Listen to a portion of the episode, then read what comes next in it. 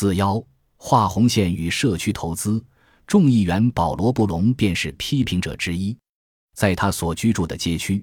银行如果不发放刺激贷款，便将无法扩展业务，甚至无法安放自动取款机。就像我们在第二章中已经讲述过的，改革现在社区组织协会的伎俩，甚至包括直接扰断银行的正常工作；其他的伎俩则包括聚集各路社会活动家，一路喧嚣地开往银行家或政府官员的住所，干扰或威胁他们及他们的家人。在巴尔的摩市，改革现在社区组织协会的社会活动家们在市政大厅前堆放成堆的垃圾。并破坏了一位银行家的晚餐，更有在市长马丁奥马利家门前上演了一出诅咒式的抗议秀。据市长本人的回忆，他们运来了一整车的人，满口恶言恶语的叫喊：“不准许我的妻子和孩子们出门。”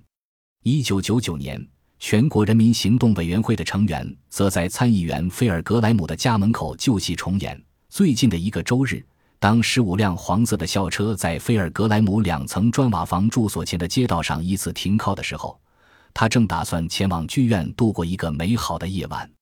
数百名抗议者涌向了这位德克萨斯州参议员家的前廊和草坪，要求他解释他对抗社区在投资法案的各项举措。参议员格莱姆之所以成为众矢之的，源自《华尔街日报》记者保罗·吉戈特的报道。参议员菲尔格莱姆试图给美国最伟大的政治敲诈——社区在投资法案打开一扇窗。接着，他补充道：“1977 年立法通过的社区在投资法案，本意旨在引导银行向城市的内城区发放贷款。直到20世纪90年代克林顿总统就任后，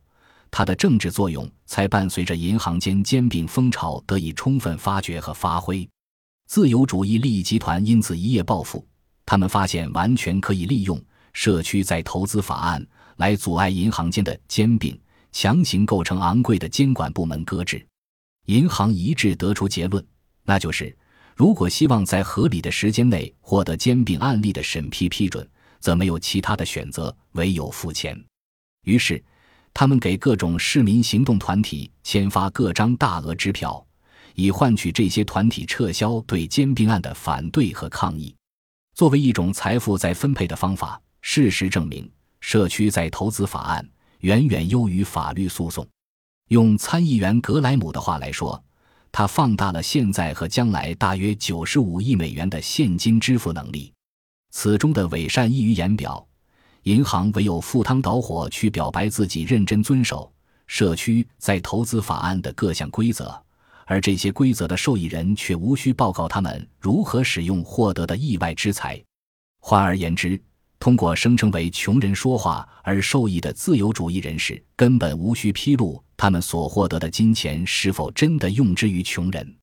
据全国社区在投资联盟的统计，多年之后，社区活动组织利用各种伎俩从金融机构及其他企业套取的资金已然累积超过了万亿美元。这些资金几乎全部来自1992年之后。一句话，尽管社区在投资法案于1977年便已通过，它的影响却在新的监管措施将轻描淡写的鼓励转化为强制借款人将资金流向政府希望的地方之后才迟迟而来。事实上，究竟有多少画红线存在？一项由埃默里大学经济学教授乔治。贝斯顿主持的实证研究表明，先有相关证据证明其存在。然而，与具有特定利益的画红线恶劣形象的推销相比，辞藻华丽、言之切切的警告之声，远比教授的实证研究更受媒体的欢迎和关注。而前者恰恰从以这样的警告为基石的法律和政策中创造出获取经济利益的机会。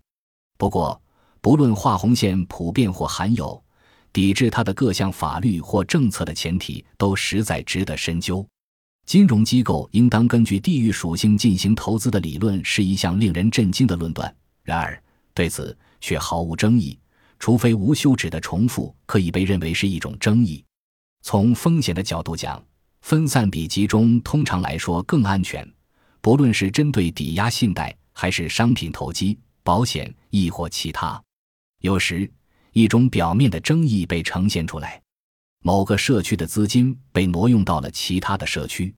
但是，社区这一集体名词的使用并不能改变一个简单的事实，即所涉及的金钱由个人辛苦赚取并存入银行。如果投入资金的个人乐于本地投资，那么他们尽管选择以本地化投资为策略的银行或其他金融机构便可。但是，万一低收入社区绝大多数储户的想法正好与其他非低收入社区的储户想法一致，都为确保资金安全。并在安全的前提下获取良好的收益，那么我们就不清楚了。为什么他们的利益应当为第三方利益的社会活动家们让路？要知道，后者信誓旦旦叫嚣的可是，不论是否赚钱，你都必须深入这个城市的每一个社区。一位社区活动发言人于芝加哥发表的言论。至于媒体所谓的歧视，也毫无根据。如果借款人本来便无歧视的话，储户及储户储蓄的风险。二者均没有受到过政客或是媒体的多少关注。一位银行业的发言人曾于1975年谈到：“你们在要求我们将自己置身于这样的境地，受社会压力而发放不安全的信贷，而这却被《华盛顿邮报》专栏作家尼古拉斯·冯霍夫曼定为不屑一顾的幽默素材。对画红线的道德谴责普遍而热烈。”人们有可能永远不会在天黑后走入某个社区，甚或大白天也避而远之，却会在得知银行不愿意按照第三方所希望的那样把储户的钱投入到这样的社区的事实之后，仍然表现出道义上的激愤。当参议员杰克·加恩谈到悬而未决的法律诉讼将损害储户权益时，这是储户在当时以及此后多年罕见的出现在抵押信贷的话题中。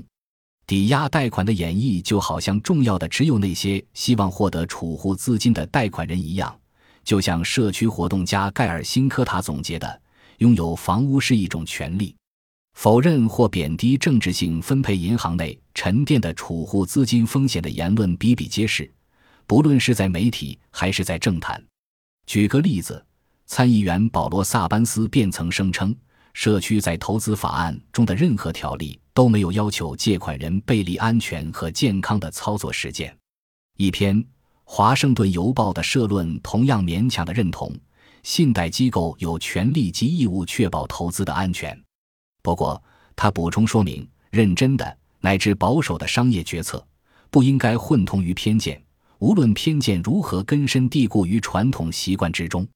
一句话，《华盛顿邮报》似乎比那些一辈子浸淫在银行业内的资深人士还要懂得信贷模式。仅仅凭借偏见，不论是在媒体还是在政坛，大放厥词者都无需付出任何代价。不论是将他人的资金置于风险之中，还是所倡导的政策导致的金融危机将整个经济置于风险之中。